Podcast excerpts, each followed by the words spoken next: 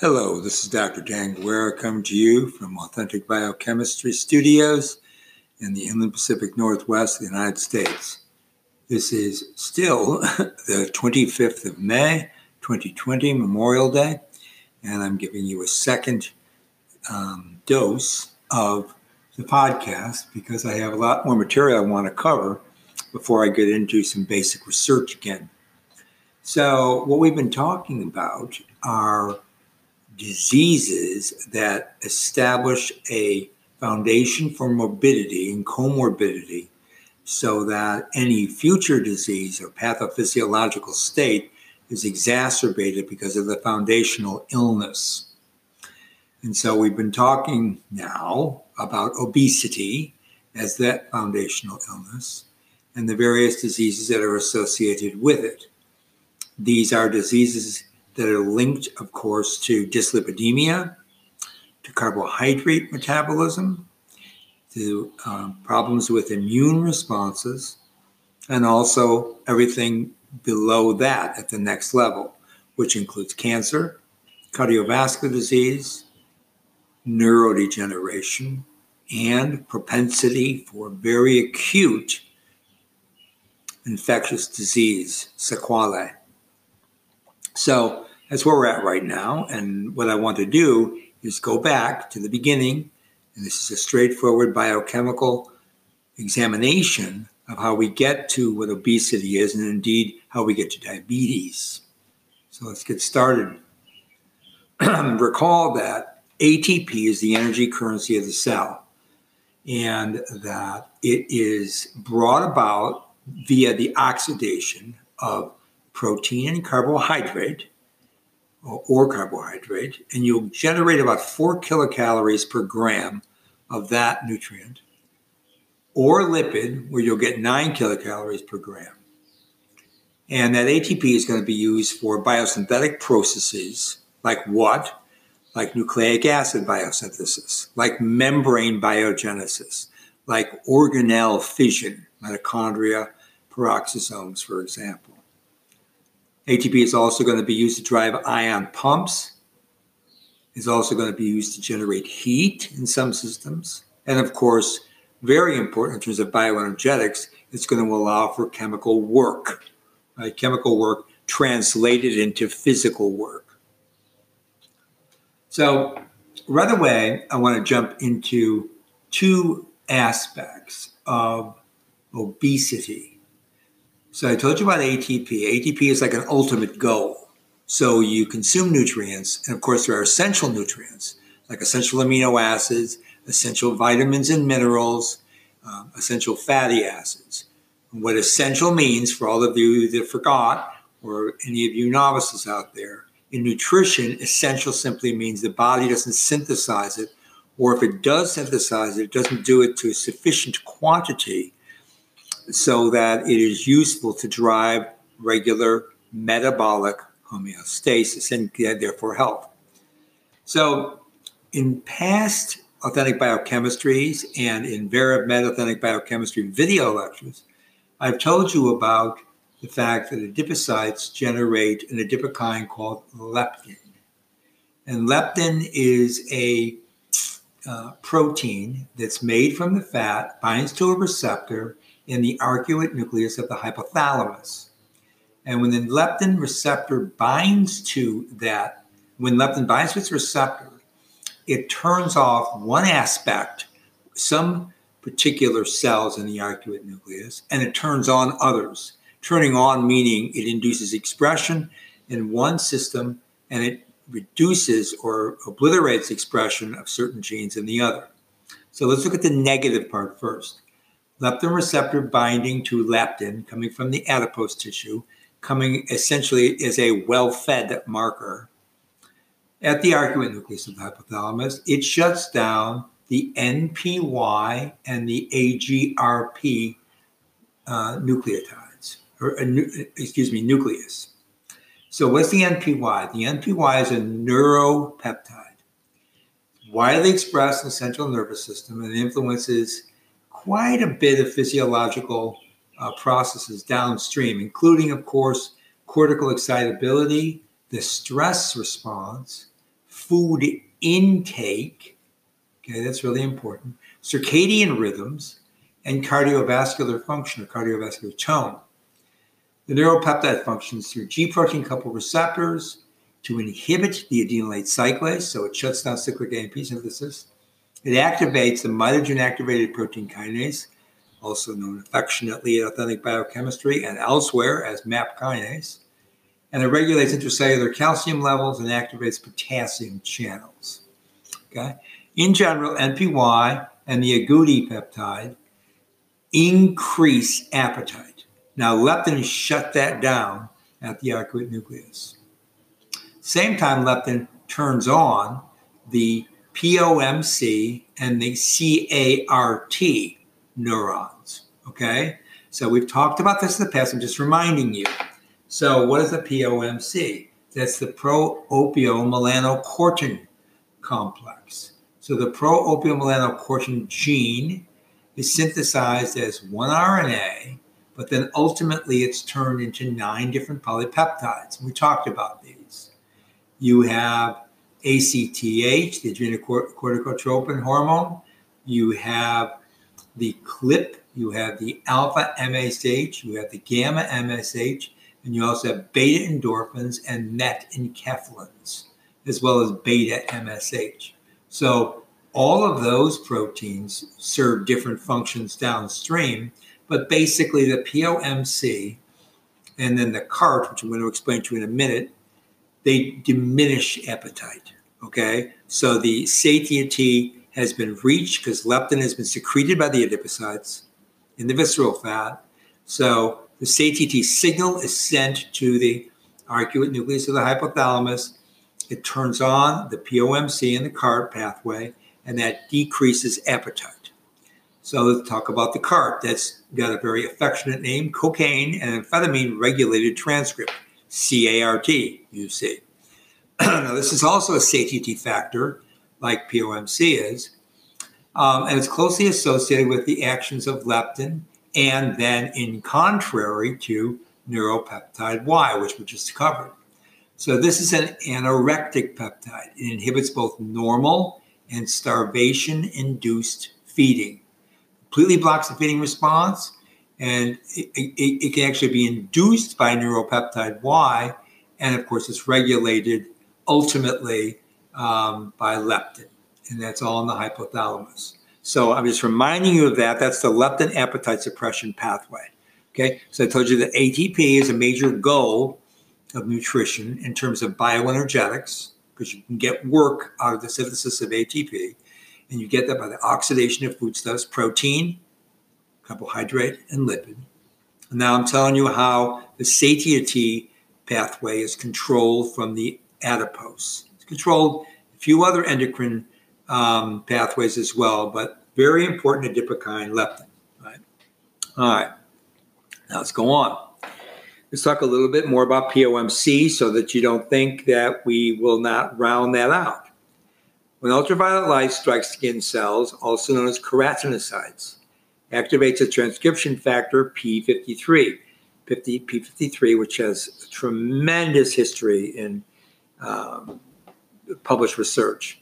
Turns on a transcription of a gene encoding, yeah, POMC. Cleavage of the POMC protein produces the alpha MSH, secreted from the cells and stimulates nearby melanocytes. So it's a paracrine effect in that instance to synthesize melanin, the pigment melanin, in packets called the melanosomes. The melanosomes are transferred to skin cells where they form a protective cap over the nucleus to protect what? DNA damage, ultraviolet damage to DNA. Cap helps, as I say, to protect the DNA within the nucleus, and therefore it protects against the damaging effects of ultraviolet light. That's why it's being synthesized. ACTH, of course, we've covered already, secreted in the blood, and it reduces skin inflammation. It's one of the things it does but it stimulates the release of glucocorticoids from what? Yes, of course, the adrenal cortex. We've been talking a lot about glucocorticoids slash corticosteroids, right? Beta endorphin, of course, suppresses pain. And one of the ideas is the reason it's synthesized at the same time as UV light is there a pain associated with sunburn. Okay. but that's probably stretching it a little bit by exactly it's synthesized from that pathway. So, besides melanogenesis, endogenous melanocortin receptor agonists are involved in feeding homeostasis, body mass, and inflammation. That's all coming from the MSH, okay? The melanocyte stimulating hormone. So, a little bit more now getting into the intracellular signaling pathways. Remember that you have insulin secreted also in the well fed state, but now from the beta cells of the pancreas. But you also get TNF alpha, tumor necrosis factor alpha, which is, of course, a pro inflammatory cytokine. Both insulin and TNF alpha promote the proteolytic processing of the SREBP1C that's in the endoplasmic reticulum membrane. Now, that is the sterol response element binding protein. Okay? That's what SREBP1 is. And this proteolytic processing of that protein allows it now to migrate to the Golgi. And from the Golgi, further proteolytic processing allows it to migrate into the nucleus, where it acts as a transcription factor. And what does it do there? It turns on the expression of acetyl CoA carboxylase, fatty acid synthase, HMG CoA reductase, and glycerol 3 phosphate acyltransferase. Now, all of those genes that are chromatin remodeled, induced, transcriptionally regulated from the proteolytically processed SREBP1C coming from the ER membrane to the Golgi into the nucleus via the induction of insulin and TNF alpha. All those enzymes I just told you, the carboxylase, the synthase, the reductase, and the acetyltransferase, those are all de novo lipid pathway enzymes and regulators of those pathways. What are the two major lipids we're talking about here? Simply fatty acid synthesis and sterol synthesis. And then all the possible recombinations of those pathways making all the membrane lipids. Okay. So that's what's going on here. So in muscle tissue, insulin binds to the insulin receptor. Remember that is a autophosphorylating tyrosine kinase, by the way which then induces the insulin uh, uh, response uh, protein, IRS, called IRS1 2. And then that induces the phosphatidylinositol 3 kinase pathway, which turns on protein kinase B. And that signals for the GLUT 4, which is the glucose transporter type 4 in muscle to rise to the surface and go to the plasma membrane. And when it gets to the plasma membrane, the GLUT4 acts as a translocator. That's what that means, glucose transporter, and allows for glucose uptake in the muscle. So, muscle is a tissue that is insulin dependent for glucose uptake. Okay. Now, interestingly, free fatty acids will block the GLUT4. So, if there's sufficient amount of free fatty acid, in the muscle tissue, you won't get glucose uptake. You'll preferentially use fatty acids for oxidation. So, in an obesogenic state, you see, here's here, this goes back to why there is diabetes uh, following an obese status, because you have a lot of free fatty acids. Remember, you have dyslipidemia, so you have a lot of lipase activity at the adipose. And lipase activity is going to generate a lot of free fatty acid from storage neutral triacylglycerol and that free fatty acid is going to be in circulation, usually bound to serum albumin, but it's going to be finding receptors like CD36 receptor, the orphan receptor, in muscle tissue. Once it gets into the muscle tissue or adjacent to the plasma membrane, that free fatty acid is now going to start acting pro inflammatory, but it's also going to be doing what we normally see as a presentation of type 2 diabetes. Uh, and what is that? Well, it is hyperglycemia. That's why it's called a diabetic response, right? And how do you get a hyperglycemia? By blocking the GLUT4. You can't get glucose uptake in the muscle tissue, glucose remains in circulation. You get, by definition, hyperglycemia.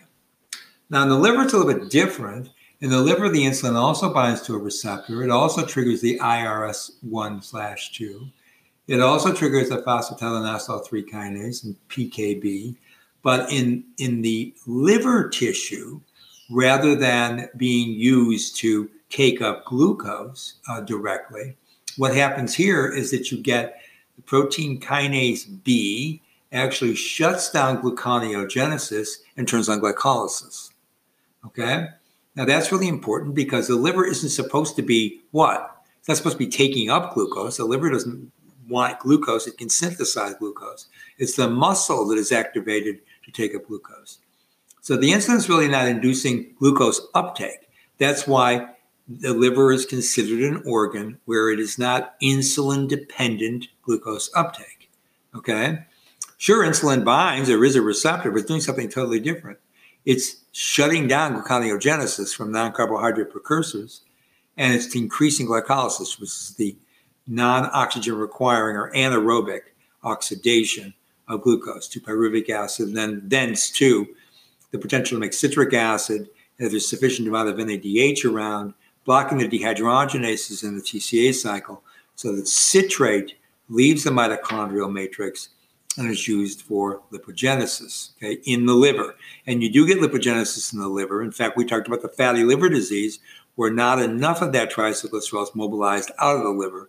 You start to get lipid deposits. Remember that? The other thing that's happening, of course, in the liver is that you know, you get the same kind of thing. You get an insulin resistance. So what I was telling you before with the muscle, that's called insulin resistance because of obesity. You get insulin resistance in the liver, but what happens here is you get free fatty acids, free fatty acids that are again blocking a different glucose transporter that is not actually translocated to the plasma membrane of the hepatocyte because of insulin. The Free fatty acid simply blocks the constitutive GLUT2, which is a different isoform of glucose transporter, and so you don't get glucose uptake. So enhancing or exacerbating the hyperglycemia of type 2 diabetes. And that's, how you, that's what insulin resistance means in muscle versus liver. So all of this basically is a triggering response in the human called dyslipidemia. You get a lot of high circulating fatty acid, which is super common in obesity, as I've been saying. You get fatty acyl CoA metabolism, which of course is going to block glycolysis in the liver by increasing ATP production through NAD and FAD reduction.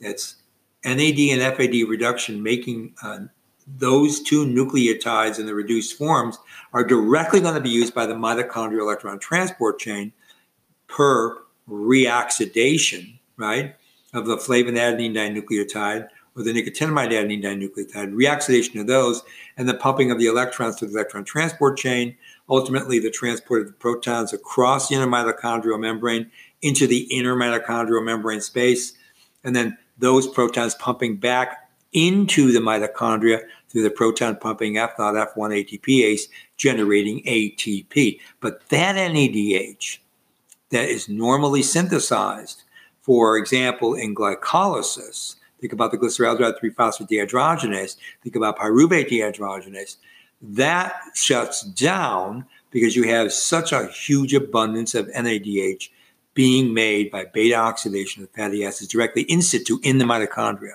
blocking, therefore, any utilization of NADH in the cytoplasm and then basically shutting down glycolysis. That's how it works. So high NADH will directly block pyruvate dehydrogenase and the glyceraldehyde 3 phosphate dehydrogenase. Those are two glycolytic um, bottleneck points at, at, the middle and the end of the pathway. So that basically inhibits hepatic glycolysis. Not only that, but ATP mediated, the Pasteur effect, ATP mediated shutdown glycolysis is also occurring because you got plenty of ATP, because you got a lot of NADH and FADH too um, from the beta oxidation of the fatty acids. That's where those two nucleotide reduced forms of those nucleotides are coming from. Beta oxidation, fatty acids, long chain fatty acyl CoAs shutting all the way down into acetyl CoA, potentially the acetyl CoA being used to synthesize ketone bodies, right? So low glucose utilization, increase in serum glucose, hyperglycemia that is, which increases, of course, pancreatic insulin secretion. So now you get a lot of insulin secreted. So you get hyperinsulinemia, hyperinsulinemia, the initial phases of T2D, which further exacerbates the insulin resistance.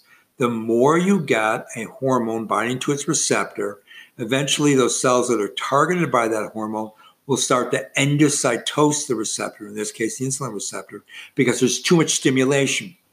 So the the homeostatic controlling mechanisms of the cell and of the whole body are noticing the hyperglycemia and, and not wanting to take up a higher load of glucose, the insulin receptors are pulled out of the plasma membrane, such as the GLUT4 and the GLUT2, even though they're also being, there's a contribution of them being dysregulated because of the free fatty acids already, because of the exacerbation of the lipogenic state that is because of obesity. So ultimately, what happens because of all the high levels of circulating insulin, continuing to try to keep up with all the circulating glucose, as that the insulin starts to feed back, destroy the beta cells. Okay.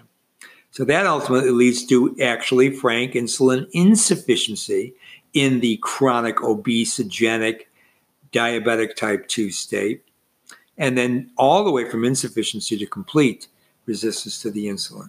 Okay. So you have overweight people.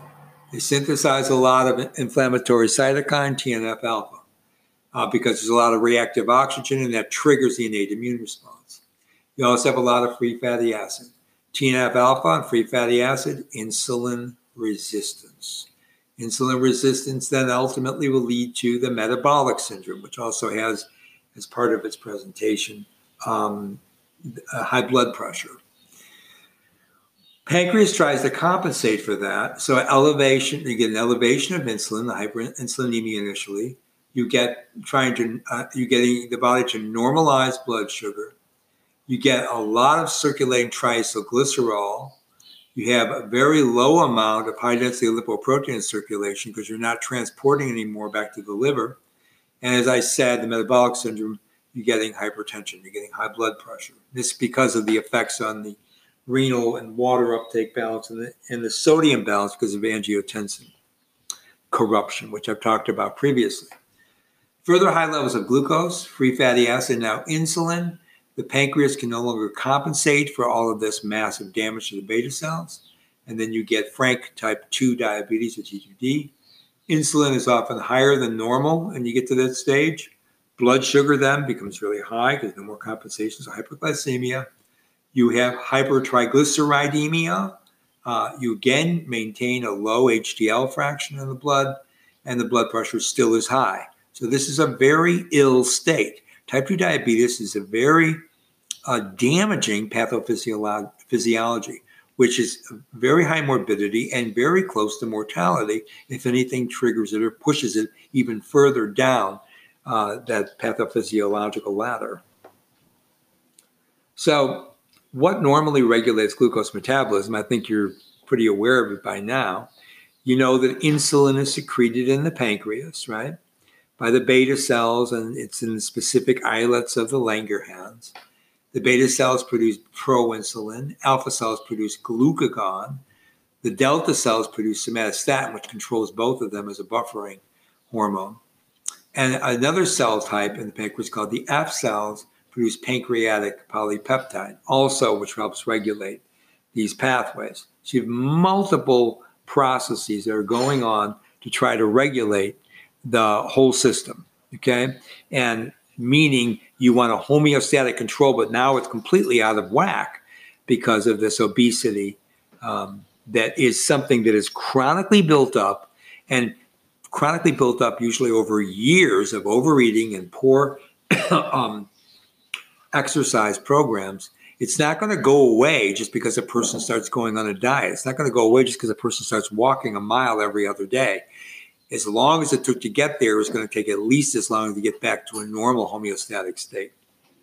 So that's why it's such a dangerous disease. And the earlier you become obese, the more disease you're going to be for the rest of your life. And your life's going to be shortened because of it. So the hormonal regulation, of course, you ingest nutrients, it stimulates the release of a glucose dependent insulinotropic polypeptide called the GIP. And you also get something called the glucagon like peptide 1 or GLP 1. Those are from cells actually in the gut. Okay. Those stimulate the production of insulin and inhibit glucagon. They, so they signal to the pancreas. Insulin stimulates the diffusion of glucose into adipose and muscle tissue, both of which are insulin dependent glucose uptake. And the glucose is oxidized in the cell either glycolysis, and it can be used primarily to just synthesize glycogen, for example, in the muscle tissue. It's the way it's supposed to work. Okay. Fasting state glucose is produced by glycogenolysis, the breakdown of glycogen, and via gluconeogenesis. Like gluconeogenesis is simply the synthesis of glucose from non carbohydrate precursors. And no, fatty acids are not the precursors for that carbon uh, glucose either, because fatty acids cannot be converted to glucose in animal systems. Okay? It's because we don't have the enzymes necessary to carry out the glyoxylate cycle, like microorganisms and plants can. Okay? Because of that, fatty acids that become oxidized down to acetyl CoA are used to make ketone bodies, and they cannot be converted, that carbon cannot be converted to glucose because you don't have the correct enzymes necessary to bypass the TCA cycle. those enzymes are the one in the glyoxylate cycle. So that that's one thing. But what's happening for gluconeogenesis with fatty acid oxidation? Fatty oxidation is providing the NADH and FADH2 for the ATP required for the de novo synthesis, energy requiring glucose synthesis, also known as gluconeogenesis. So you get that, I hope now. All right. So insulin secretion fails and uh, to keep up or maintain this high circulating glucose. That's where the problem is. You get this insulin resistance. Glucagon is responsible for most glucose production in the fasting state, of course, but you have counter-regulatory hormones like the corticosteroids. Remember, those are going to increase glucose uh, production growth hormone and catecholamines. Those are going to be inducing a stress response, try to take out the glucose and use it for energy. And those are all going to augment in various ways through secondary messenger systems and sometimes transcription factor mediated control of gene expression, um, glucose production.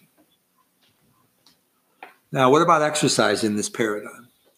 Initially, insulin levels drop uh, upon regular steady state exercises. This isn't some fantastic cure. You do some aerobic exercise for 20 minutes a day, and all of a sudden you lose your type 2 diabetes. This is something that requires a long term buildup of exercise to be able to get re- back to that rheostatic control, that rheostatic homeostatic control. So, initially, exercise will cause insulin levels to drop and glucagon and catecholamine levels to go up, increasing the production of free fatty acids and stimulating glycogenolysis, the breakdown of glycogen. Now you're going to get a rising glucose to meet the energy demands. The muscle tissue will increase metabolism of glucose because now you're getting back to the GLUT4 transporter working because you're dropping free fatty acid levels, remember, even though you're increasing them in the short term because of exercise. You then increase ultimately insulin sensitivity. You maintain normal blood glucose levels. This is again over a long period of time of decreasing caloric intake and increasing exercise. And ultimately, you get to a lower basal insulin level and you're back to where you're supposed to be. So I'm going to stop there. This was just part two, getting into the whole paradigm of diabetes. This is Dr. Dan Guerra coming to you from Authentic Biochemistry Studios, the second lecture on the 25th of May, 2020. Bye for now.